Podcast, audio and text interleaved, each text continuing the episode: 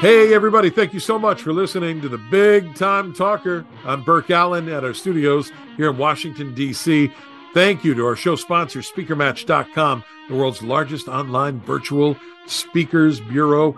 If you are a meeting planner or you're platform speaker, check out one another at the virtual platform at SpeakerMatch.com. Thank you guys for sponsoring the program. New episodes of the Big Time Talker podcast drop every Tuesday and you can get them at Apple iTunes, iHeartMedia, Spotify, wherever you download your podcast. Today, we're talking music and not just any music, music from a young America. The word Motown is synonymous with making people dance in the 60s, the 70s, and all the way into today. And I love that music. So we wanted to bring in an expert on Motown. He's a member of the Motown, uh, Motortown All Stars and uh, was actually a tour guide at the Motown Museum, which may possibly be the coolest job on the planet. He's also a United States military veteran. We thank him for his service. Antonio Dandridge joins us from Detroit, the Motor City, Motown. Antonio, thanks for being here. Hello, how are you? I am well. We're going to get into the, the Motortown All Stars. We're going to play new music from you. Um, but I want to rewind all the way back did you grow up in Detroit, or, or, if not, how did you wind up there? Yes, well, thanks for having me. And I did. I am born and raised in Detroit, um, born on the west side of Detroit. And my grandmother, my father's mother, they moved here from Alabama in 1968, and they set up house around the corner from Motown. So that's how that's the beginning of my Motown experience in Detroit. You yes. were right in the middle of it. You come by it honestly. Um, tell me about your time in the military. Uh, sure, sure. I did um, from 2000 up until 2006. I served in the Air, United States Air Force. Um, there, I was a journeyman, and I uh, did HVAC, heating, air conditioning, ventilation, and it was a great job. But I went from being a journeyman to being a singer, and I sang um, in the Air Force band called the Tops in Blue.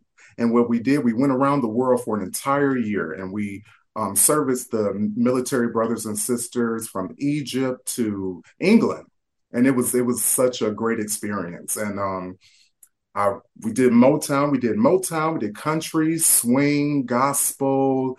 Um, songs like Jump Jive and Well, Mac the Knife, um, um, Rough and Ready. And I closed the show with God Bless the USA. It was such an experience. Wow. Well, thank you so much for your service. Thank you. My pleasure. My what was it like growing up in Detroit surrounded by that music? I mean, do you have an early Motown memory that sticks out in your mind?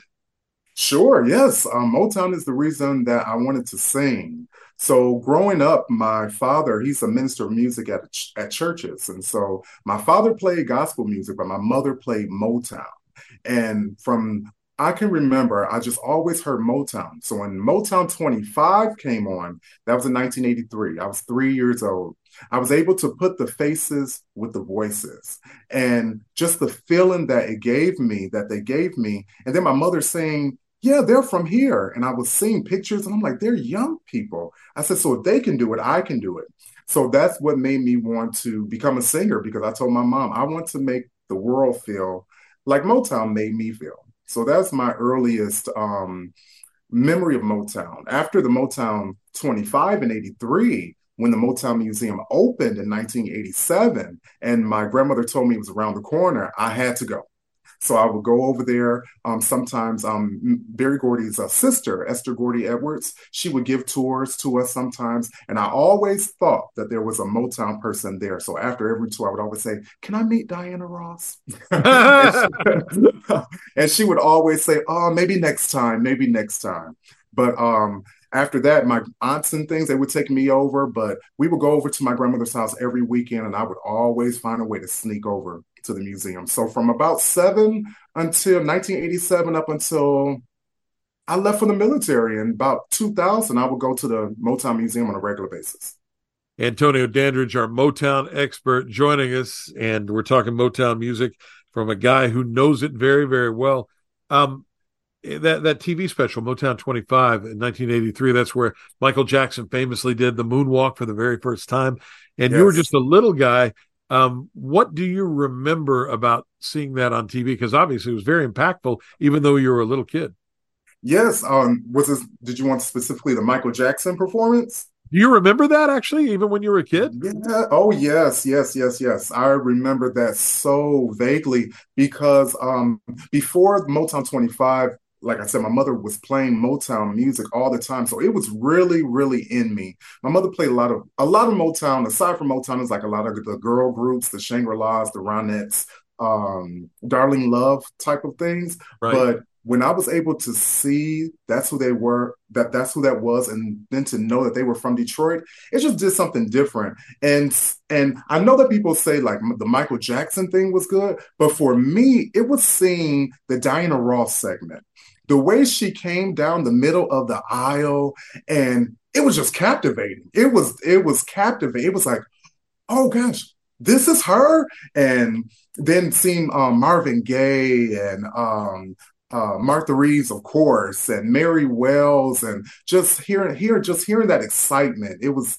that was a night to remember for me. I'll never forget that some people talk about the first time they saw the Beatles on the Ed Sullivan Show, but for a lot of other folks, it was Motown 25. So I, I love something you said early in the conversation about how it it essentially inspired you and of course generations of other kids to want to get out there and sing. Did you sing in school? Was that part of your your high school or your university? Absolutely. Absolutely. I was a quiet kid until the end of the year until the talent show. And I always um, wanted to give back to Motown because my audition songs were always Motown songs.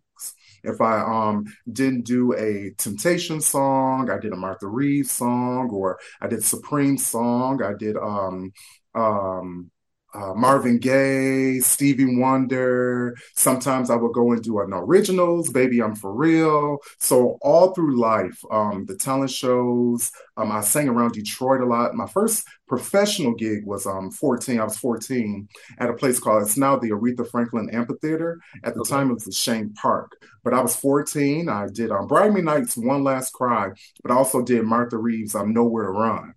And so and even going around the world with Tops in Blue, um, my audition songs were Motown songs. So I just always attribute them to just taking me around the world. when you got out of high school, where did you go to college? I went to Oakland University, Oakland University, and I went because I think that was what everyone wanted me to do. I really wanted to just go to New York and sing, but I was so fearful of that. So I did the I did a year at Oakland University. I figured that wasn't for me. Um, then I worked at GMAC as a uh, General Motors Automotive right. as a re, as a repo man. And a so repo man. Yes. That sounds like a horrible job. Yeah, it was. And can you imagine a 19 year old kid being a repo man? I said, you know, this can't be life you know, this can't be life. And I never really looked at myself as a professional singer. I just looked at it to be something that I like to do. And it wasn't until I got a little older and um, I started hearing people and people were saying, Oh, I'm so touched by your voice. I'm this. I said, Hey, I said, I'm touching people like Motown. Touch me. So I kind of um, went along with the singing thing with with you being you know sort of younger and maybe a generation removed from those original Motown artists, did your friends when you were growing up give you the side eye and go, "Man, ain't nobody want to hear that old stuff"? Or, or what was it like? Yeah, Because you grew up in Detroit, right in the middle of, of hip hop and Eminem and all that, but yet you're jamming out with the Temps and the Tops and Smokey Robinson. So, how was that as a kid? It was it was interesting. I mean, I always had to know my history. Now, right. um, back in '88, when 1988, when Berry Gordy sold Motown, I remember reading it in the newspaper, and I didn't know what selling something mean. I just knew it meant giving it away. So I would go to B. Dalton bookstores all the time, and I would just read up on things. And so when I found, when I saw that Berry Gordy sold Motown, and then Jheryl Busby became the pre- that the then president of Motown, then we had Boyz II Men and um, uh, Another Bad Creation, and a lot of the R&B groups that were of present. So when I started singing the Motown songs, they said, "Why are you? What's going on with Motown?" I said, "Hey, Boyz II Men are on Motown. Shanice is on Motown. Uh, New Jack Swing is on Motown." So that was I was always able to kind of marry them because oh, I didn't know that. yeah, you didn't know that, you know. So I was always able to kind of um bring it together. Kind of, yeah, you laughed, but it's still relevant, you know. Right. So and I right. can still do it now, you know, with the Erykah Badu and things like that. Yeah. Motown expert Antonio Dandridge joining us on the Big Time Talker podcast. You know, it was called the, the sound of young America, not the sound, Antonio, of young black America. Motown was for everyone. And I wonder, with your insight as a guy who, you know, worked literally worked in the Motown Museum and have really close relationships with those artists, what is it you think that that helped Motown to bridge that racial gap, especially in the 60s when everybody was at everybody else's throat over race? I think it was a mindset um, that they had. I also think it was their leader. I think you're only as good as your leader. And Mr. Berry Gordy, he had the the vision that my songs are not just for one race. I don't have what they were calling at the time race records. I have universal music. And um, I think with the addition of um, of having a good leader, you had to have a good team.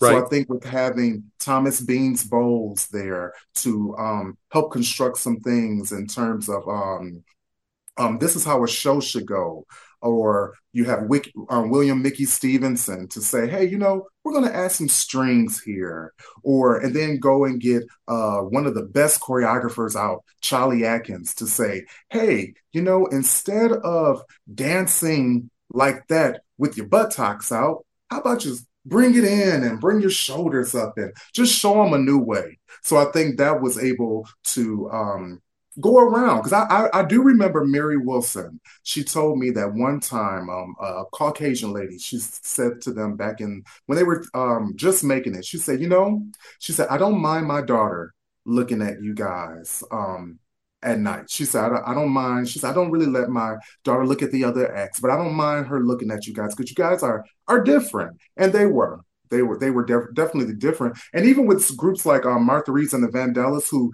had a little bit of a more of a R&B harder edge sound, they still had that class. They still had that polish there, where uh, dancing in the street just was definitely was not just for one race. And i think it was written marvin gaye wrote that song for just for everyone. Let's all dance in the street you know? Now you uh you served your time in the, in the military in the air force you, you get out you come back to detroit what led to you getting this job as a tour guide at the motown museum where you had spent so much time as a young guy yes well i've always lived off a bucket list and I've always had things that I've checked off. And one time I just drove by Motown. I said, as many times as I've gone here, I've never worked here. I said, I would love to work out. It just never crossed my mind. So I went in and I uh, filled out an application, and they called me maybe that next week, and I got the audition and it was so amazing because my interview was the same day that singer Faith Evans come because she was supposed to play Florence Ballard in a biopic. So I was able to have my interview and meet one of my favorite singers, Faith Evans, on the same day. So I knew it was it was meant to be. That sounds like a great job. Was it a great job? It absolutely was. It absolutely was. Um, being able to tell such a rich history to um, people from around the world. And I mean, people came from around the world more than once. Um, and I would have a group of 32, and just to teach them how reverb, you know, Motown didn't have a lot of money. So, you know, Motown created a lot of what they did. They created the eight track for their for their um, company. They created uh, a hole in the ceiling. Well, it first started off as the side bathroom, and they saw that it gave echo. So that created a reverb. You know, um, you could look on the floor in the Studio A, which used to be the um uh the the garage. Right. But you can look on that floor and see where they just really stumped their feet into that wood. You know, um, a lot of the the the wood was still in its original form would have been broken off and it was kind of worn and those type of things. So it was great. And then also um, we're dispelling a lot of rumors that people um, came to the museum thinking and um, things like that. So it, it was always it was always great. And I always loved answering answering questions that they had. So, so I've seen pictures of the Motown Museum. I've never been in. It it's actually a house in a residential yes. neighborhood, right? So you yes. talked about you know the the floors being worn in. this was not originally built as a studio; it was built as a residential uh, uh, home, right? Yeah, that's correct. It actually was a photographer studio. Um, if you um, notice outside in the front, the window pane is kind of out, and that's where the photographer she would sell her pictures. That's where she would have her pictures. And um, it was a two-story flat. Um, fa- I'm sorry, not two. Is that yes? It's called a two-story home, and upstairs is where she stayed, and that's where Mr. Gordy and um, his wife and three kids. That's where they stayed, and then they would come come downstairs and create the magic. Motown is magic. Antonio Dandridge is our Motown expert. He's also a member of the Motortown All Stars. Look for him on tour and find out more about him online. The Motortown All Stars. Um, you, you, talked about uh, you know the the myths and legends that surround Motown. One of the stories that I've heard, and I'm going to see if you can tell me if it's true or not, is that this incredible billion dollar industry of Motown was started uh, by Berry Gordy with eight hundred dollars. Is that true? That is true. It finalized at eight hundred dollars, but initially he wanted more.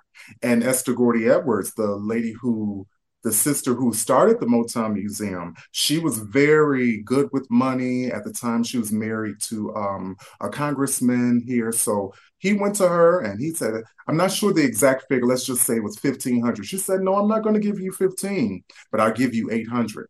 And from that 800, he had to sign um, the family. They had a um, they had a a company, and the family they had a trust. Um, the I forget, I can't think of the name of it right now, but it has something to do with the Gordy and Barry uh, trust that all the kids, if they wanted to borrow any money, they had to sign it, they had to pay it back, um, all of that. Yeah, so that eight hundred dollars, it it it, it did well. And I kind of see why she said 800 because prior to that, Berry Gordy owned a record store. Um, he worked very many different places that failed. So she said, "Well, I guess she was thinking, well, I guess 800 wouldn't be too bad to lose if if this doesn't work." But this time it did, and it worked big yes. time. And one of the things that, that I always found fascinating about Motown is that people had different roles there. So, for example, Smokey Robinson was not only a performer, he was an executive with the company. Marvin yes. Gaye was not only a singer, he was a drummer on some of those songs. Yes. What about that cross pollination uh, of, of tasks and, and roles in Motown?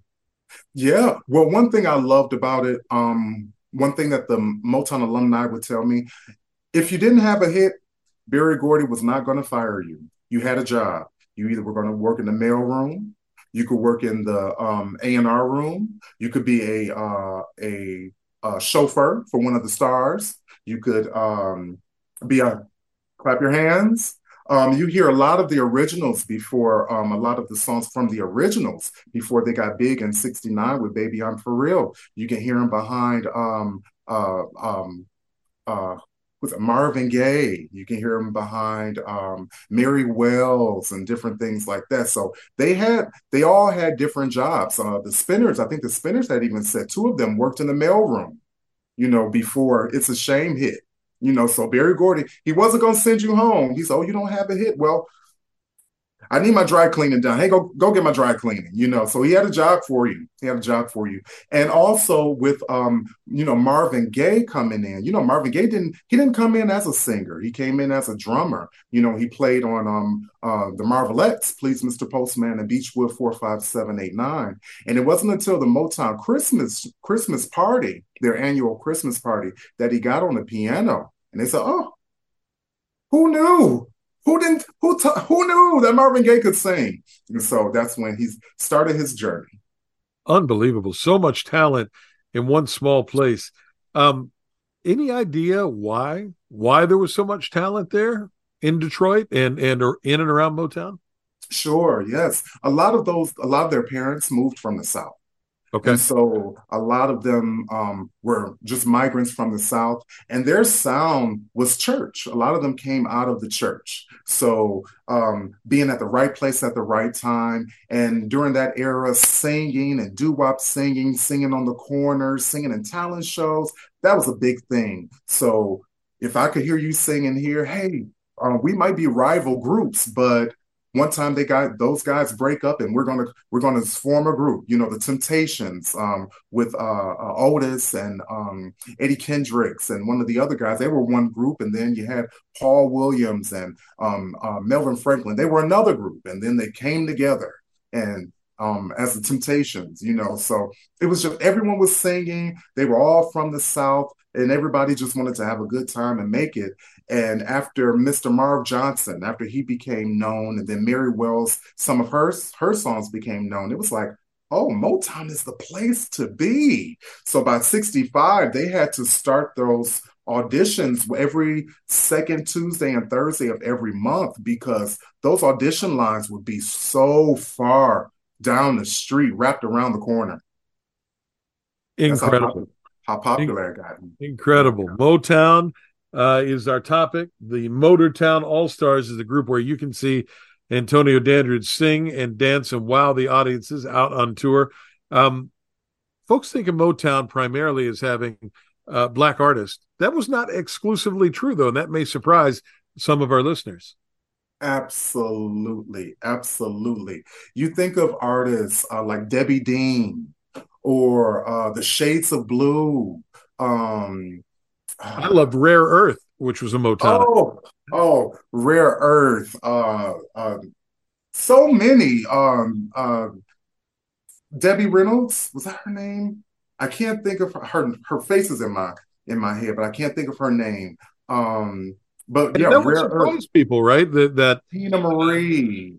Yeah. Marie. Yeah, lover girl. Sure. But not only artists. Motown has all types of staff white black asian um, berry gordy was a person if you could do the job you have the job um, one of Motown's first um, promotional guys was a guy by the name of Bar- Barney Ales. And during the time when um, New York and different cities, they didn't want to pay Motown for their distribution and didn't want to pay them for their royalties, he brought in Barney and um, you know, he would say, they would say, Hey, what are you doing over there with a black company? And he said, Well, hey, you know, I work for these guys. I work with them. I'm, I'm head over here. And so they said, "Oh, are you the head?" He wasn't really the head, but huh. he knew how to get he knew how to get work done. You right. know, so um, Mr. Gordy was not. He was never on just the race thing. It just that just was not. It could you do the job? And that's one thing I loved about Motown and bringing in the Motown the people from Motown Museum, just from all over. I mean, people who couldn't even, who could not speak English, but they knew those words. They knew "My Girl." They knew "Stop in the Name of Love." They knew "I Heard It Through the Grapevine." You know. How could you yeah. not know those songs? You just rattled off three of the biggest songs in pop music history, yeah. and they all started in that little uh, two-story house there in Detroit. Uh, the Motown you know, Museum a must-stop if you make it to Detroit, and uh, still today, folks like Antonio can take you through there. I wonder if you know we all love that music. If any, uh, you said you, you, met Faith Evans. If any other big star, stars or celebrities came through for a tour while you were a tour guide. Oh, absolutely. I've given tours to Mitch Albom, uh, rapper Flo Rida, uh, Meshell Ndegeocello. Wow. Um, I'm the current president of Epic Records now. His name is Ezekiel Lewis.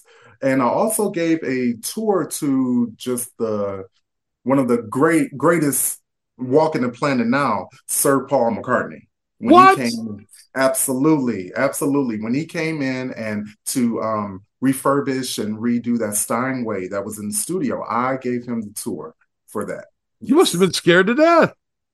Well, it was on a Sunday and the museum was closed, and he was there for a, a concert. And so they called me in and they said, Hey, we want you to do a tour for Sir Paul McCartney. I'm like, what?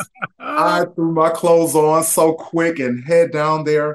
And it was, I don't, it wasn't, it, you know, it wasn't nerve wracking because I felt proud to give that tour. I felt proud. I knew he had known the history, but I kind of just I just felt proud to represent Motown in that way and bring back memories that he had. He saw on the wall where there was a picture of him. I'm sorry, of uh, yeah, it was a picture of the Beatles with Berry Gordy, with Berry Gordy's daughter Hazel Joy um, there, and he doesn't. He said he didn't even remember, you know, right. remember that picture. So it was it was great.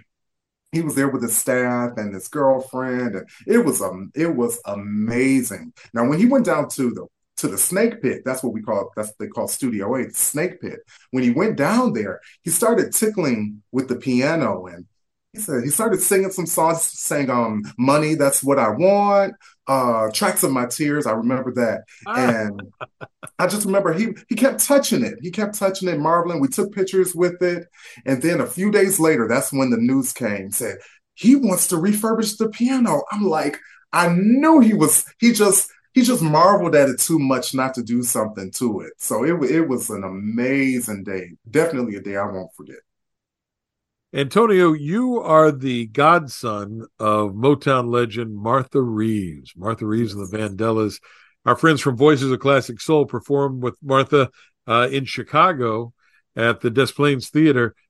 Tell me about uh, Martha Reeves, who famously answered the phones at Motown before the hits came. Yes, yes, yes. Her name was Martha. At the time, her name was Martha Lavelle that's what she went as, Martha Lavelle. And uh, again, she was one of those. She started in a group, and the group um, was called the Delph. Well, the, they were called the Fascinations, and she was in a sister group. And then there were the Del-Phis, and the Fascinations broke up, and so she joined the Del-Phis, and it was Martha and the Vandellas and one other girl, Gloria. And so when they broke up, uh, again, like I said prior, all those kids they were singing around, and Martha won a talent contest, and she heard the prize for the contest was to sing at the 20 Grand during their um, amateur night. And 20 Grand was one of the black premier clubs at the time. And okay. when she sang, she was discovered by William Mickey Stevenson. And he told her, I think you have talent. Come down to Motown. Well, she didn't know that Motown was holding their auditions on those Tuesdays and Thursdays. So she went down the next day. She said she quit her job at the cleaners and she went down there and he said, What are you doing here? She said, Well, you told me to come down. He said, Well, no, not now. And she said the phone started ringing and he told her, Answer that phone. So she answered the phone and she said she had some clerical skills that she learned in school and said by the time he came back, she said she had a stack of notes written and say, Hey, you need to call this person back. Hey, you have to pay this person for a session. And he said, You know, how would you like to be my A&R secretary? And she said, that's how it was born. Now, she, now again, she was Martha Lavelle. During that time, the Motown Motown they had background singers called the Andantes, and they were premiers Motown background singers who sang with everybody. Well, at the time, they were on the road with Kim Weston, and um, Mickey Stevenson had just wrote a song called "Stubborn Kind of Fellow" for Marvin Gaye, but he needed some background. And Martha said, "I wasn't going to let him down." So I called my two girlfriends, Rosalind and Annette, and I told them to come down, and we went down and recorded um, Stubborn Kind of Fellow, Hitchhike, and Pride and Joy. And that's wow. how they got their start at, at Motown. Martha is in her 80s now, is still going strong, and, and truly is a Motown legend. I want to ask you about some of the other legends from from the label and and get your thoughts, maybe any personal uh, stories or, or, or just your memories and knowledge about these artists. Are you ready? We're gonna go sure. rapid fire here. Um, Stevie Wonder oh, a genius, just a genius. Um, I get a lot of stories from Martha, and Martha tells me about when he came into the studio, and of course, she was part of the staff at the time, and how all of the staff just came to Studio A and said they, um, Clarence Clarence Paul, he was the guy who, um, it was Clarence Paul, and it was Ron White Ronald White of the Miracles. They went to a church service one Sunday and they saw Stevie playing the organ. And so they brought him to Motown. And, and he was they, a kid then, right? Um, yes, he was a kid, 12 years old, 12 years old. And uh, Martha said that they were all sat there and he got on the piano. Then he went and got on the drums. Then he went and went and got on the bongos. Then he went and got on the xylophone. Then he went in his pocket and pulled out a harmonica. And they're sitting around like, this this boy is a genius. And Berry Gordy said, he's a wonder. So he went from Stevland Morris to Stevie Wonder. And that's where the name came from. Yes. Um, one of my favorite groups from the 70s, the Commodores. Oh, absolutely, man. Commodores, you know, they got their start with the Jacksons, being discovered by the Jacksons. And um, uh, they opened for the Jacksons at one time, and they came in, and that's another story where the drummer, where a, a instrumentalist becomes the singer, because Lionel Richie at the time was not the lead singer of the group. He was a drummer, he played the guitar, and it wasn't until he's his um his lyrical skills um kind of came into the forefront, and they said. Geez, you can sing, you know. So uh, the Commodores, they were they were awesome. I absolutely love them the backing group for so many of those big Motown hits. There's a terrific documentary about them, the Funk Brothers. And and they were sort of unsung heroes. Absolutely were unsung heroes until that great documentary came out. Let's give the Funk Brothers some love. For people who don't know what we're talking about, tell us about the Funk Brothers. Yes, absolutely. The Funk Brothers were musicians from Detroit. They were jazz musicians and they would go around to different clubs. Detroit had a lot of jazz clubs in the 50s and 60s, and they would go around to the jazz clubs and they would just play. And again, uh, A&R's um, head guy at Motown, Mr. William Mickey Stevenson, he recruited those guys and he brought them together.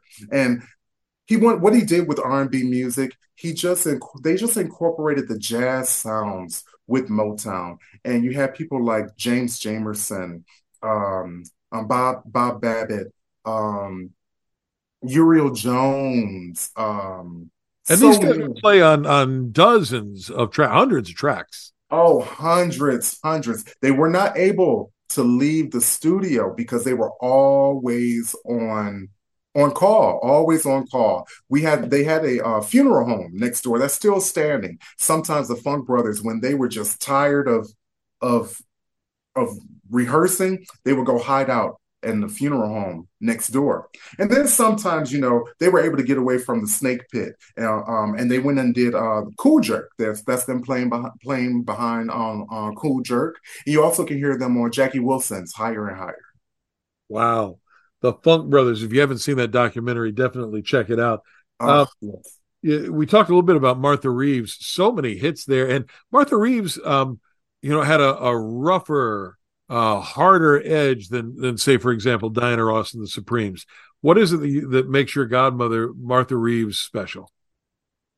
Oh, let's see. What makes her special is her heart, her heart, um, and her drive, and her delivery and her approach to a song. Her her music is one of my biggest inspirations. And Martha Martha had it hard, you know. Um, when the Supremes came along, they came along. Their success came very quickly, and Motown was still a independent label, so they were not able to um, spend all the money on on uh, three, two, three, four artists at the time. They had to focus on that one artist. So a lot of times, Martha Reeves and the Vandellas, they had to, you know, take the second, t- second or third fiddle of the show. But Martha's drive, you know, you cannot take away from the heat waves and the nowhere to runs and the Jimmy Macks and the dancing in the streets, you know, where um, someone could have easily said, you know, that's not fair. But she said, you know what? I'm going to take these lemons and I'm going to make them lemonade. And she's still that way to this day. A lot of times when I was at the museum, she would bring people from Switzerland, from Sweden, from Poland. She would say, hey, if when you're in town, call me and I'll take you to the museum. And her and I, we would trade off with the museum with the information. She would um uh, she'd give me a little bit of the information and I'll throw it back to her and then she'd throw it back to me. Or she'll say, Hey, who is this on the picture? And I have to give the whole thing, give a whole spill of it. Then we go underneath the echo chamber and we both sing together. Then we had everybody else sing. So she is, I would call her an ambassador of Motown. I would definitely call her an ambassador of Motown. Antonio Dandridge is our guest. We're talking Motown. These are the Motortown All Stars, and uh, let's talk about those great vocal groups: the Temptations, the Four Tops, the Miracles. What are your yes. thoughts?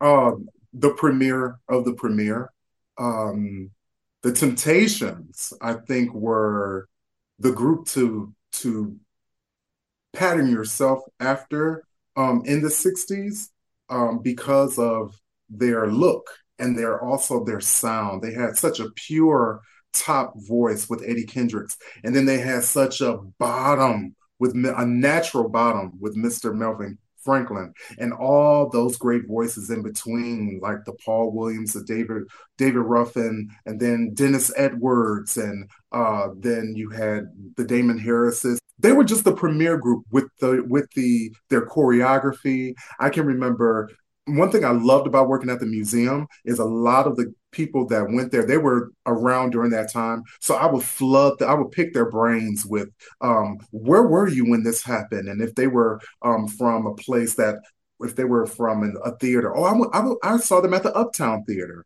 or I saw them at the Fox Theater in Brooklyn. And so I remember one person saying that when a, the guy came and he set the mic down and it had the five mics spread out, they didn't know what what that was. And they said when the Temptations emerged and they just sat, just stood around that microphone, they said it was it was magic. Now I have to give it to the Four Tops, however, because before the the Temptations came along, the Four Tops, they were known known as the Four Aims. Right. They were a really um, very good vocal group. Though though they sang standards, their harmony was just it, it was impeccable. So the Four Aims, they were pretty much they were pretty known around Detroit. Um, of course, when they came to Motown and got under Holland Dozier Holland's magic, they became the Four Tops. But you know, Motown had the premier group of the Temptations and the Four Tops. Now, Smokey Robinson and the Miracles. Yes. Those guys were a force to be reckoned with because you had Smokey Robinson, who had his beautiful falsetto and his songwriting skills. But then you also had the songwriting skills of Mr. Ronald White, who he would go to sometimes for different ideas and different songs. And they would come up with songs like Beechwood 45789 or songs for their own, for their own um, um own group. And then you sure. had um uh, a guy um um oh, his name slips it slips my mind. Rogers. Um, last name was Rogers, but he had the glasses and he was like, mm-hmm. Yeah, he's that guy for Love Machine. And if you just saw his live performance, he had the energy and just uh, and just everything. And then you had the guitarist Marvin Tarplin, who Smokey Robinson stole from um, the Supremes, who were then the Marvel, who were who were then the Primettes, and they they were he was um, their guitarist. And when they went to audition for Smokey Robinson to audition um, for Motown, he said, um, "I'm going to see if I can get you guys an audition, but." I like your guitarist. Marv, would you like to play with us? And he played with the Miracles until he um until he retired. And he also was a songwriter as well. had that so, classic lick at the beginning of Tracks of My Tears that you absolutely get out of your head. And you know, we could we could go down the list. There's so many Diana Ross and Supremes we barely even touched on, and uh, uh you know Rick James, the, the classic oh. Rick James, and uh, there was so much incredible music over so many years that touched so many lives, and now you get a chance to pay tribute to that with the Motortown All Stars. What's it like to bring that music to life once again? It's a dream come true. It really is. It's a dream come true. And I thank the Motown guys and just the Motown empire for creating music that can stretch so long that I can pay my bills. because you don't find music like that that's still relevant and that and we don't just have um, the older generation that's attending the shows, those shows are attended from everyone. And that's the thing about Motown. It touched every every genre. I remember one time we had a show and a little girl said, Are you guys going to do Michael Jackson? And it was right before we did our Jackson 5 medley. So it, it it's it's amazing to know that I'm able to carry on a legacy because that is what it is. It's a legacy, and uh, it's it's a it's a pressure because you want to you want to stay true to the sound, you want to stay true to the artistry, you want to stay true to the music. You know, so you just it's just a dream. It's a dream come true for me. I wouldn't trade I wouldn't trade it in for the world. That music is timeless, and you know all about it. He's our resident Motown expert, Antonio Dandridge, and you can check him out in the Motortown All Stars. If you look him up online, he has his own Motown podcast radio show up there in the Motor City, Detroit. Hey, I want to take everybody out with your song, and uh, why don't you set this up and introduce it for us? Absolutely. This is my debut single that came out this April. It's called When You Smile. Currently, it's uh, number 15 in London on London's UK R&B chart. Um, you can listen to this available on all streaming platforms, and it's a mid-tempo song, and it is a song to make you feel good. It was uh, kind of my Motown update updated 2023 where you can just feel good about life, feel good about music, and just don't forget to smile. That is the that's the main goal of the song. Smile. among everything that's going on, don't forget to smile. And that's one thing that Motown did for me. So. My man, Motown, Antonio Dandridge. Check him Thank out. You. Here's his new single. And thank you for listening to the Big Time Talker podcast. I'm Burke Allen. Go out and make it a great day. Bye, everybody.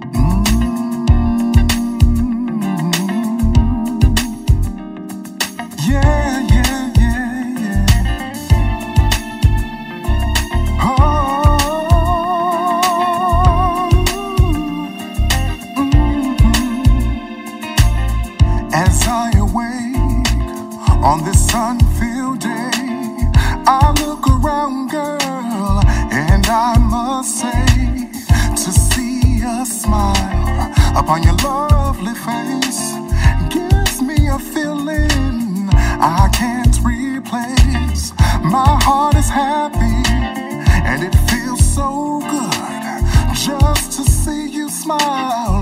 Baby, if you would, we miss out on the simple things in life. Your pleasant smile is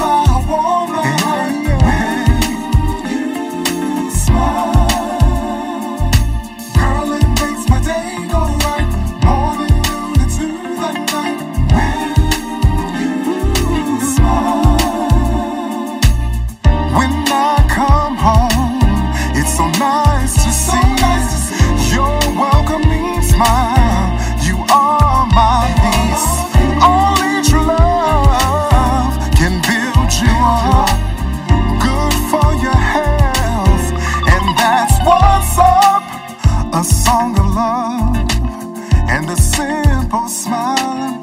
Good for your soul, makes life worthwhile. A word of wisdom, if you can hear, a simple smile goes a long way, my